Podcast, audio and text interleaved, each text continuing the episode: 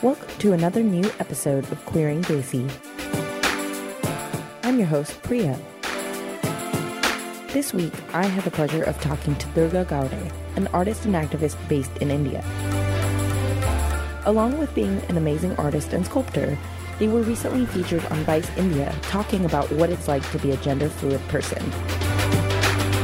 So, on this episode, we chat about their journey, including coming out as gender fluid and what it's like to be India's first drag king. So, without much further ado, here's Durga. Hi, Priya. Hi, how are you? I'm good. I'm just in Delhi at the moment. Oh, nice. So I'm uh, touring the. I mean, I'm doing a three city tour. Oh, wow. Um, as yeah, I'm actually uh performing. Started to perform as a drag king. That's amazing.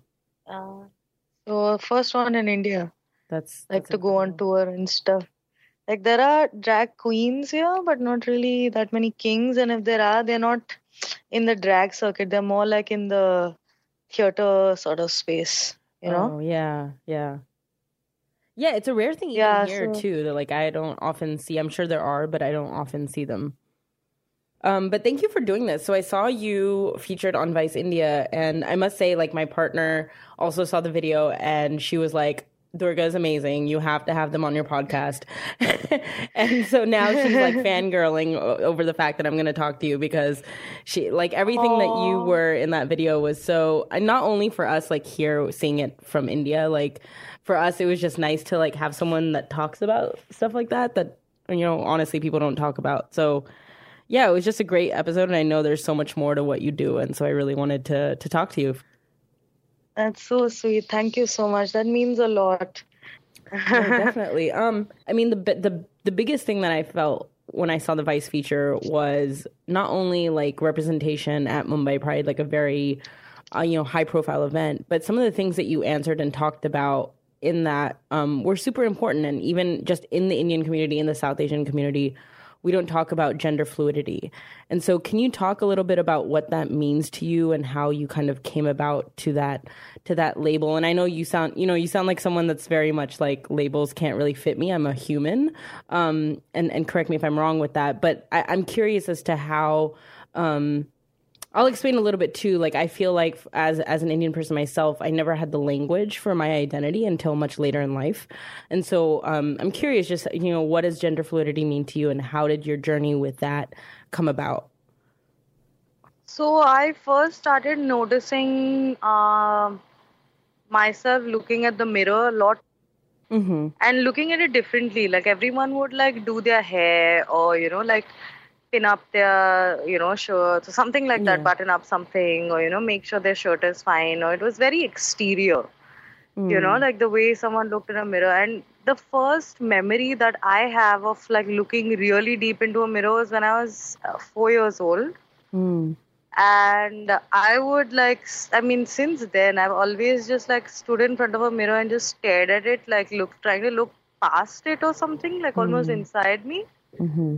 and as a child it was all right it wasn't you know that uh, it wouldn't bother me that much because you know my body hadn't started to evolve into a woman's body into a female body or anything so i was Mhm. just this kid you know was this funny active kid running around everywhere and like being really sporty and stuff like that and Mm. honestly at that age you don't really think much of it Right. um but i mean i always had this sense that like you know i i always i was a little more boyish than most girls around me i didn't Mm. really like to play with other girls around i didn't like to play with dolls that much like i really like to ride bikes and i like to jump around in the dirt and get really dirty and like wrestle and Mhm. skate Yeah. and play basketball and stuff and you know and i would always just be playing with the boys since i was a little kid Mm. and then as puberty hits suddenly all of these like i was i i hit puberty very young i think i was about 11 or something Mm. and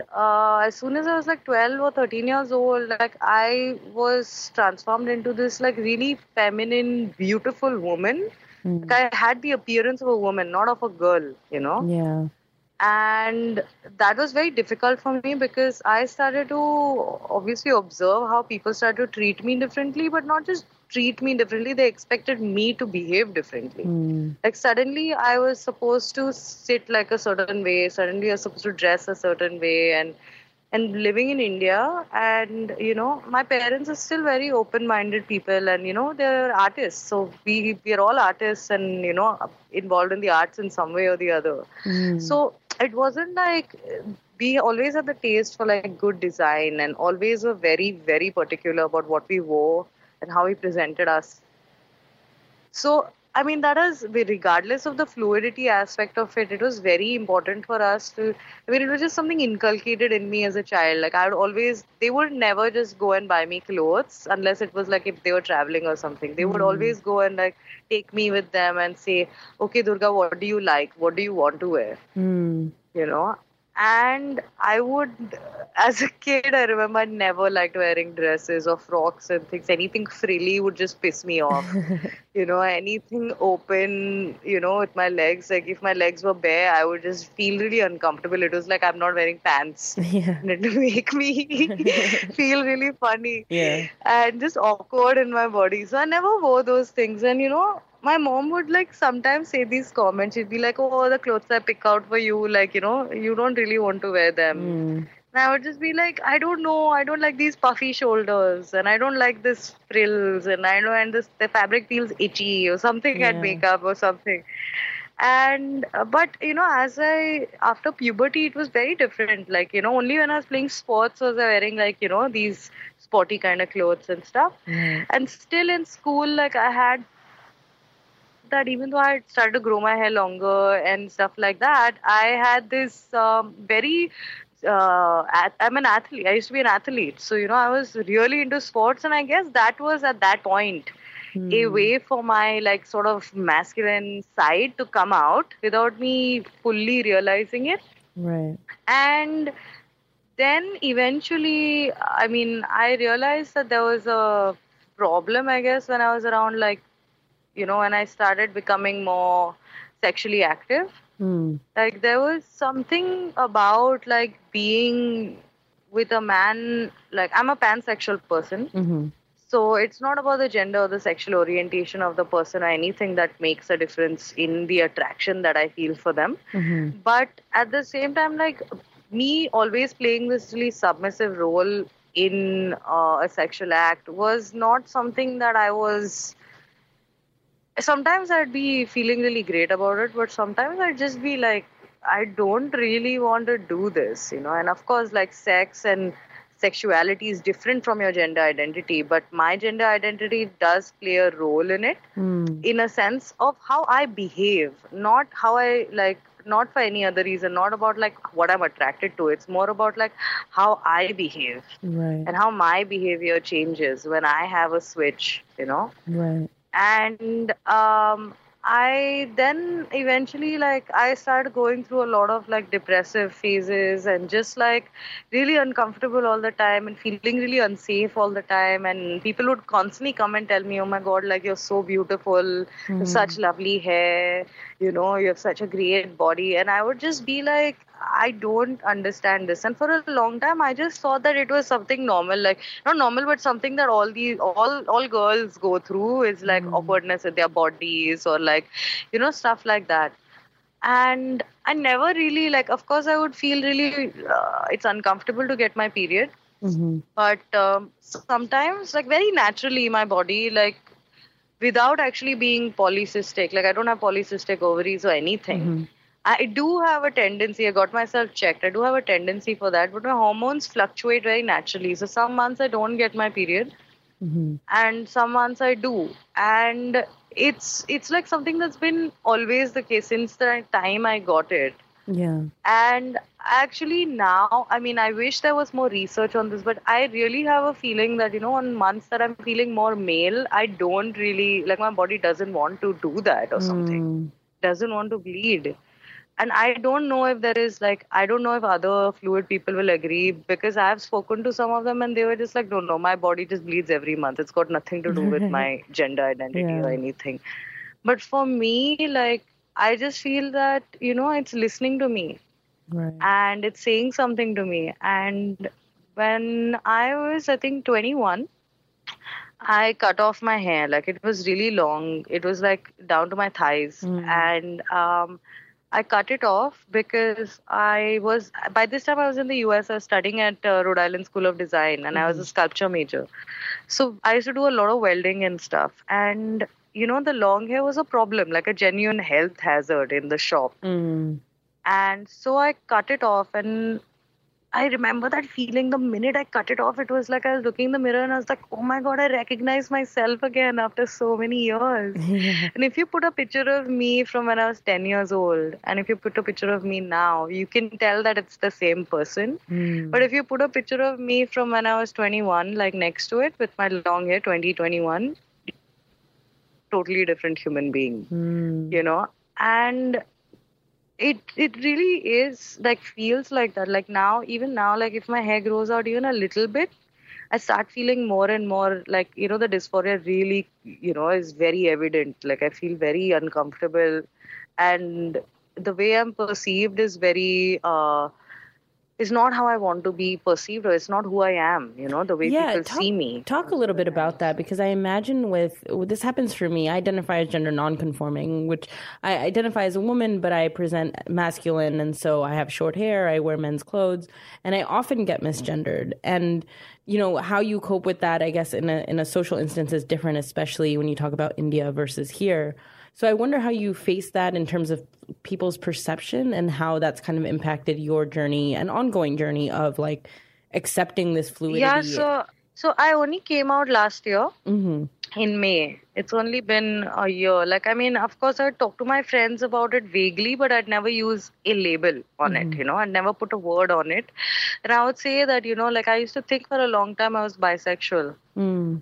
But somehow, like, I knew that that, that just, it wasn't encompassing everything for me. hmm And funnily enough, I actually heard a podcast on NPR uh, in the channel called Invisibilia hmm and uh, I think second episode was called the power of categories, Mm. and they talk about how like uh, and this is when so now I'm talking to you about like after college, like when I was in college, I was around people who were like lots of different gender identities, sexual identities, and the thing was my gender was not an issue at all hmm for anybody around, so I didn't care about, I didn't think so much about my own gender. Right. you know and i was just experimenting and i was just trying things out and i was working a lot and i had a lot of things to worry about other than like i had, to work three jobs. I had to finish my education. It was a really difficult program. I uh, one of my best friends was going through cancer. Like you know i had lots of other stuff going on that you know i didn't. And the society around me like not america but just risd you know people were just very nonchalant about people's identities and stuff you were just you know they just didn't care so i also didn't have the awareness to or like the sense to think about it at that point as deeply Mm. but when I moved back to India, I heard this podcast, and the minute I moved back to India, suddenly it was like, hey, hey, hey, what the hell are you doing? Why are you wearing these clothes? Like, wear something longer, or like, you know, cover up, and you can't walk around like this, and you know, why is why your hair, why is your hair like this, or whatever. You know, like I would get these uh, comments, maybe sometimes at home, sometimes with my friends. Mm. You know, why are you sitting like this? Why are you, you know, come on, like cross your legs and sit. you know why are you walking like this? And I'm just like, I don't understand what you mean by you walking like that. I'm just walking like me, you know. So it wasn't, yeah, it wasn't unless I was with respect to this culture that I had to really confront my identity. Now I came back to India in 2015. So when I heard that podcast, I basically they were talking about how you know everybody's brain you know it it works better if you like put things in categories. Like our brain is uh, categorizes things naturally. So if you give it a word if you give it a label you know it can go and sit inside a box in your brain. And then you learn to accept it better.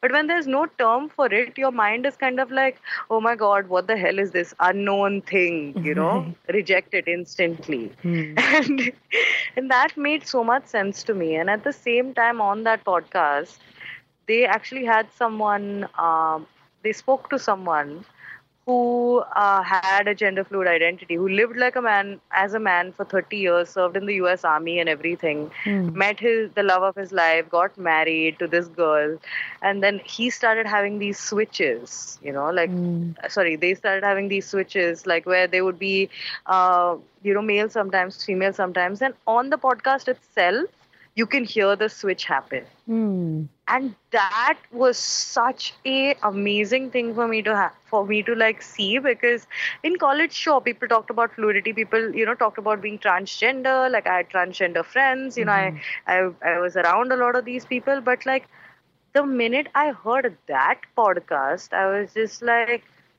oh my god that is so me Mm. and this is starting to make a little bit more sense now. So I actually started researching and reading up more and stuff like that, and um, I actually started uh, dating someone who basic this guy who basically wanted to wanted me to have this very Indian female role in the relationship, and I was just not having it Mm. and I and that actually played a very important role in uh, me understanding what I don't want and what I what I'm not.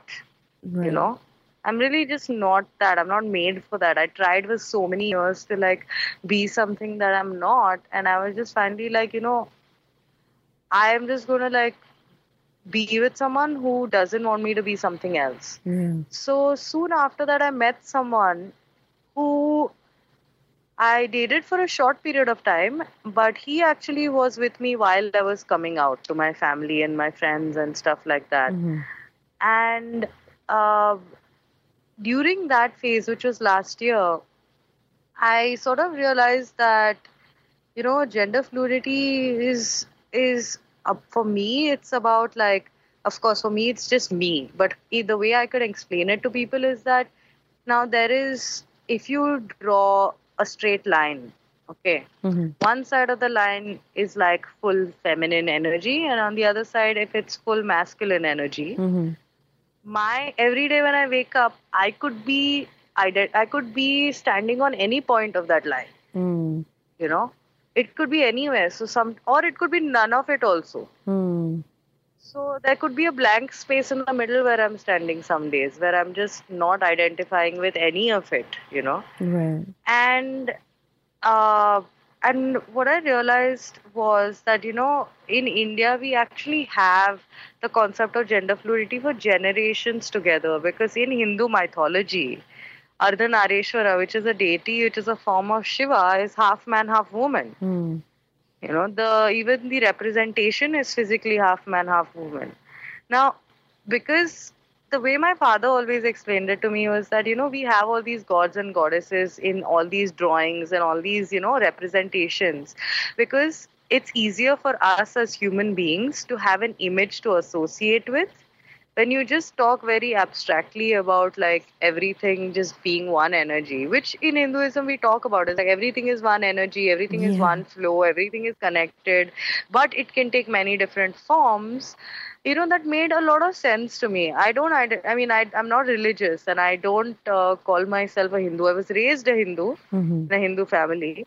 But i don't really call myself a hindu because i, I think i'm more spiritual i'm a more spiritual person. Mm. and you know sort of following my spirituality i figured out that like honestly everybody i think everybody has you know male and feminine male energies and femi- feminine energies and some are more than the others. And in most people they kind of like uh, or have internalized one aspect of it and they kind of stick to it also. And sometimes they just like that you know like they're just not very feminine. They're just Mhm. not very masculine but for me i was both you know and i was neither at the same time So what was And- your what was your experience like telling people about this? Not only like how you explained it, but b- because of the like the mythology that you're saying, and and there's still such a hesitation and such a taboo about talking about gender and sexuality. So what what was that like for you, and why do you think that that is so difficult for our culture to grasp, despite these like generational, you know, mythological foundations? The thing is that in India, uh, people, you know, they always keep saying, "Oh, I'm so religious, I'm so religious, I'm so religious." But what is really in your scriptures? Do you know what is written? You know, in any scriptures, I feel like a lot of it is just like herd mentality. You know, it's like I am born in this, I am told I am this, I am supposed to follow these certain rules, and that is how I'm supposed to live. And if I do that, I will go to heaven or I will go to hell, and I'm a good person or I'm a bad person. So it's mm. usually everything is in still in the binaries. Like this is correct and this is wrong Right. you should do this and you shouldn't do this right hmm. and so when i explain to people i just say that you know what like i am who i am and i will be true to my nature and my nature is that i have a female body and i'm blessed with the power of or the or the ability to give birth you know mm-hmm. and i'm very glad to have that but at the same time I am very masculine when I on, on in certain instances, and at that point, like I don't. I mean, I, I mean, at any point, I am always gender fluid. No matter what I am feeling like in the moment, I am always gender fluid. Hmm. So, rather than you know putting this gender on me, once you put a gender on somebody, it's like you're expecting them to follow those gender roles, which society has you know sort of created. Now, if you look at like you know primates and things like that like or even if you go into native american culture they talk about five genders. They don't talk about two. They talk about masculine male uh, feminine male masculine female and feminine female. And, and then they talk about two spirited people. Right. Who have both of them in in one body Mm. you know? And um, i really identified with that also. So when i explain to people or when i talk about it every day now after i came out i talk about it. Literally like every single day multiple times. To everybody i meet like everyone has questions. Everyone is constantly asking questions. And and sometimes it's overwhelming and sometimes i just don't want to get out of the house because i'm just like i don't want to answer anyone's questions but it makes me happy because the point is that people want to understand they want to know they have questions they're asking me you know. Yeah. there are a lot of people who just dismiss it straight up and a lot of people just say listen don't try to make your life more difficult. Just stick to what you've been given. You're born a woman. Just like be a woman. Don't try to be a man and all. You're not a man. Mm. and uh, some people are straight up like oh you have a vagina you're a woman you don't have a penis you're not a man. Mm. and you know like it can feel very like i'm being attacked by it or but it's honestly it's ignorance. And i always say this that it's the uh, fear of the unknown that everybody has as a human being. I think that like you're not going if there is a deep dark pit you know endless pit you're not going to just jump into it thinking that you're going to be teleported into a new world that's more beautiful. That's not your first thought your first thought is just like oh man i don't know what the hell that is. I'm not going there. Yeah. and yeah and i think that's the same logic that is that sort of makes people uh you know averse to the idea of fluidity or averse to anything other than binary gender roles So what do you and think? india's Yeah, sorry. What do you think? Like, how how do you can you change that? Is it is it because by talking about it? Is there hope? Do you have hope that like by talking about it, by being visible, and not just you? I mean, the burden is not on you, but just the community. Like, do you see hope for that changing? And how do you think that can change? Yeah, I think one of the really awesome things about today's world is the anonymity on the internet. Mm. That you can just put in information out there without revealing who you are. And of course, there are pros and cons to that because you get lots of trolls and you get flagged and you get blocked and all of that stuff. But at the same time, like people do see things and, and in numbers that you can't expect. Like the Vice video, it was like a 20 minute you know question answer session they did with me before my campaign while i'm telling them like i have to run my campaign i gotta go i gotta go. And they asked me these 20 questions. And i answered them and i had no idea this was going to go viral but it went and it went to all parts of the world. And like i had people from iceland messaging me. I never thought i'd speak to a person from iceland you know?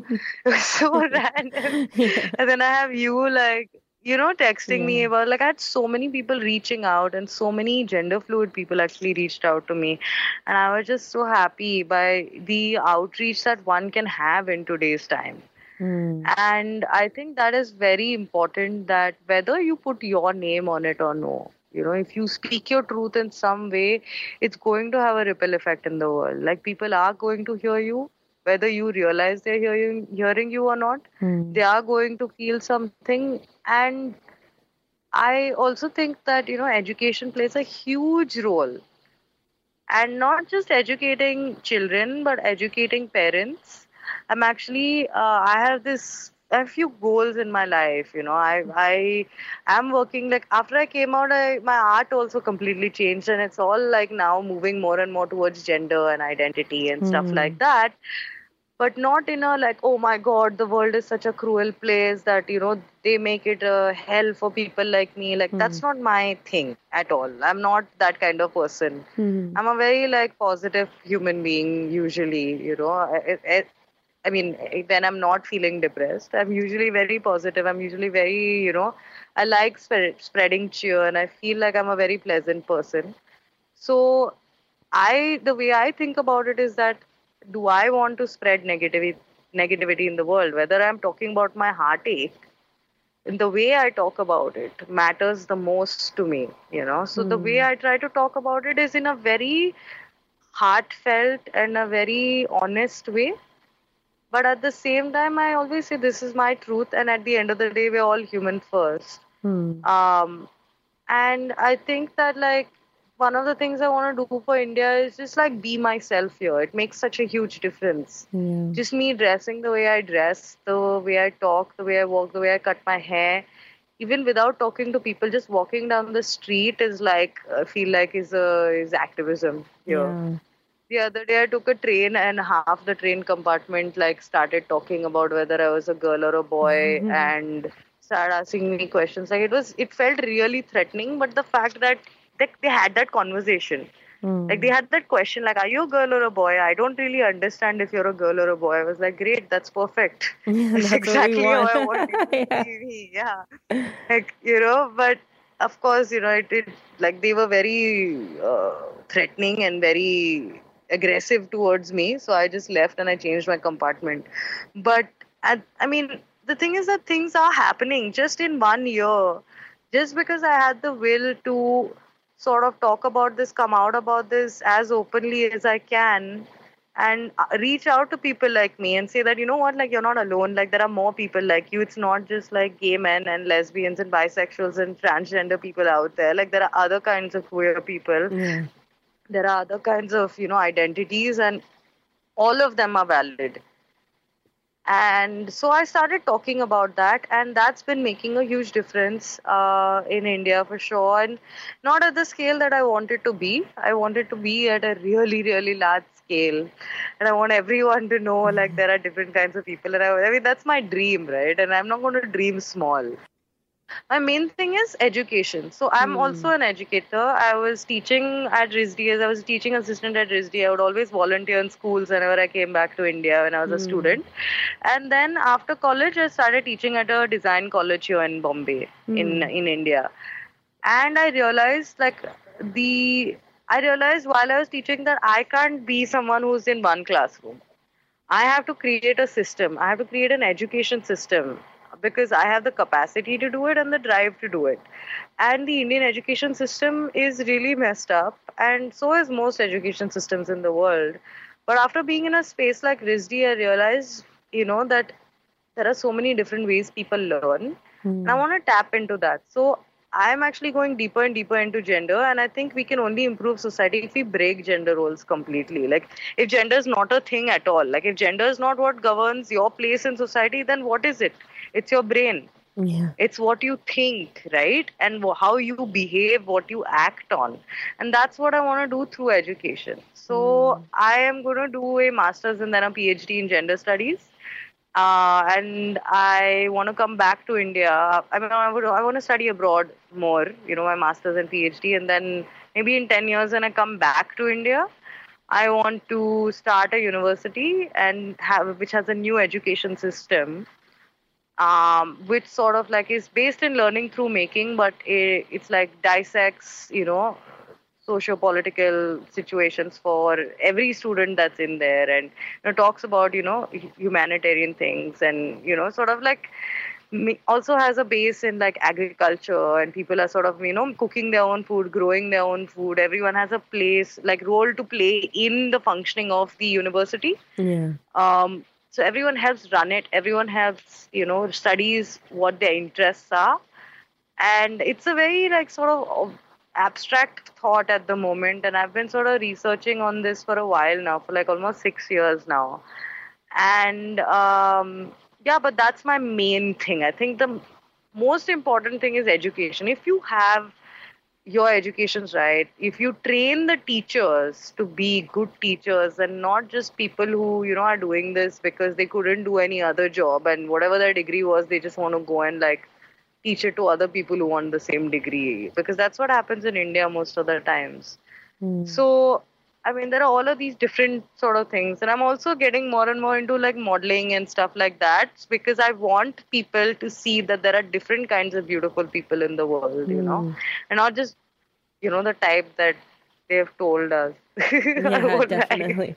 Definitely. I mean, speaking of modeling, I mean, tell us a little bit about the Drag King things that you're doing because that's that's a novel thing and it's new but it's also super important for visibility and for the community so talk about how you kind of fell into that and and what it's been like for you so far so honestly like I, when I was at RISD, I was a total nerd. I didn't really go to any like drag shows. I went to went to like one gay club in my time in America my whole time in America. You missed out. I, That's like a great. it's okay. I didn't. I'm coming back. Okay. Don't worry. I'm coming back.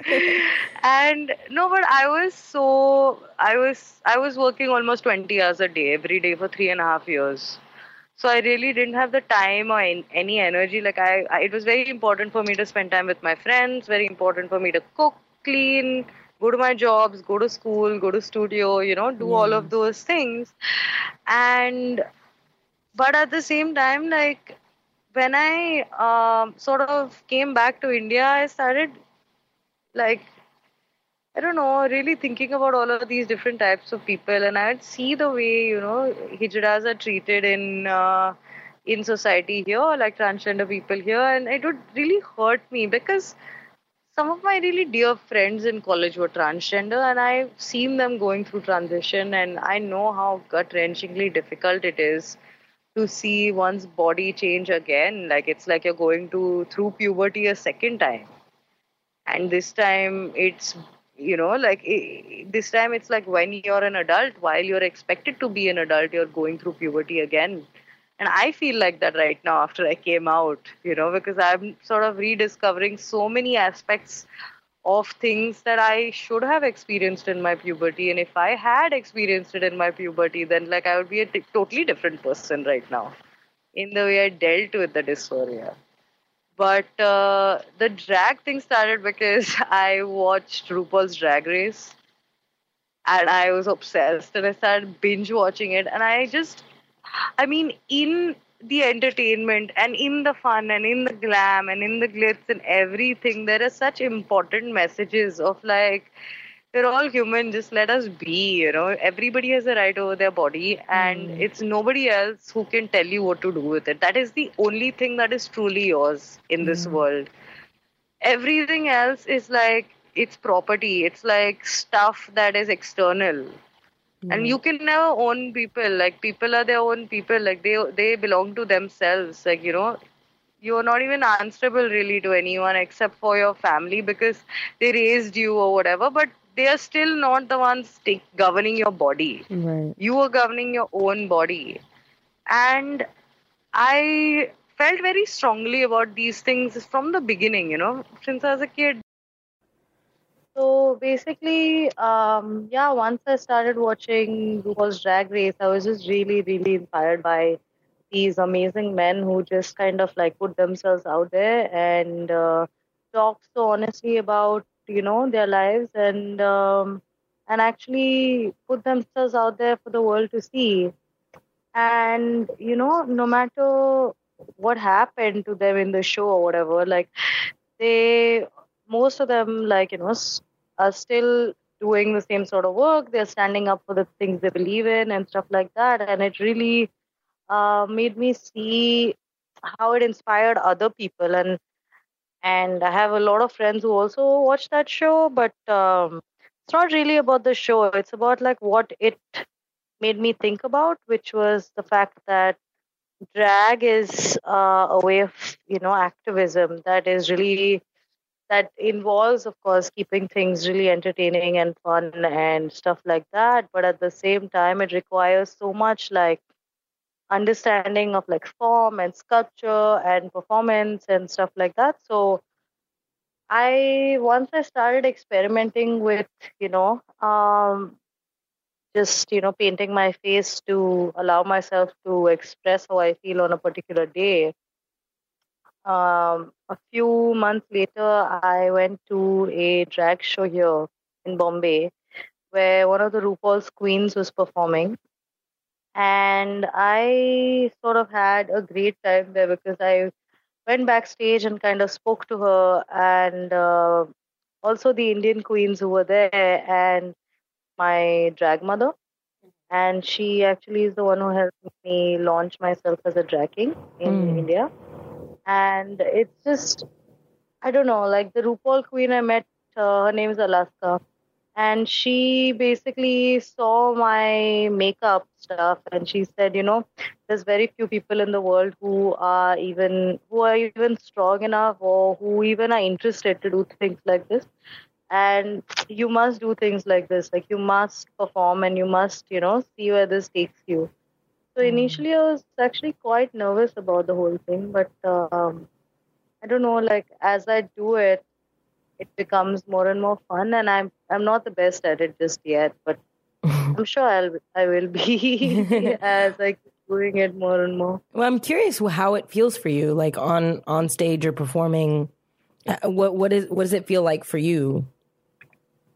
It feels like I mean, it's for me, it's also a way of like just expressing my masculinity and celebrating it. Mm. You know, usually, like in a place like India, when I'm feeling more masculine, there is a, I would say, you know, a little bit of, uh, I'm, I'm conscious about it. I'm conscious about it. I am scared to be judged. I am, you know, like sometimes even the feeling of shame comes about, even though uh, I'm wearing my rainbow on me mm. every day to feel the pride of you know being a queer person.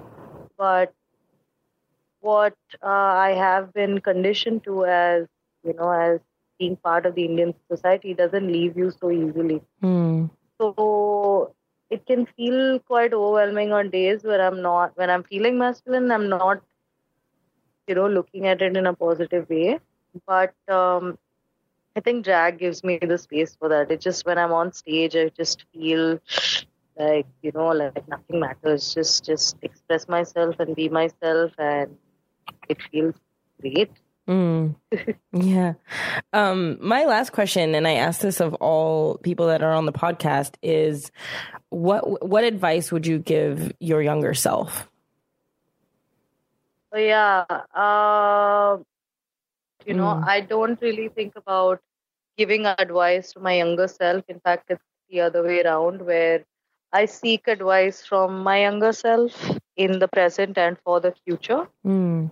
So, what I in fact do is like I've been writing last, or like i have just kept a journal for the last uh, few years, and I think since I was around 12 years old, uh, I started writing to myself and uh, in second person in order to sort of have a dialogue with my own self about what's going on in my life when I didn't have, uh, or when I felt like I didn't have people to talk to or turn to about the things that I was going through. And that kind of like the way I write to myself is also from a place of my younger self. Like I would say to myself, you know, hey, like, hey, Durga, like, you know, uh, 18 year old Durga would be really proud of you right now because 18 year old in 18 year old Durga didn't think that 25 year old Durga would be doing all of these things and mm. standing up for themselves and stuff like that. So I think it's just like I seek words of reassurance in the present from myself. And it feeling like it's coming from my past self actually makes me believe me a little bit more.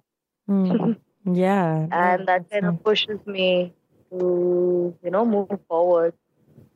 Yeah, that's amazing. I think like I think that's just such a unique way of looking at it. I think like uh, looking back also when we when we learn the things we learn as we grow up, like it's hard to find not even forgiveness, but like a place in our heart for like how how much we didn't know and how much we hadn't experienced yet. So I love the idea of like actually going back and learning from that self and not saying, "Hey, like just because I grew up, I like know better than you" or something. You know, like our, our younger innocent uh, like yeah. selves knew things that that we may have lost along the way.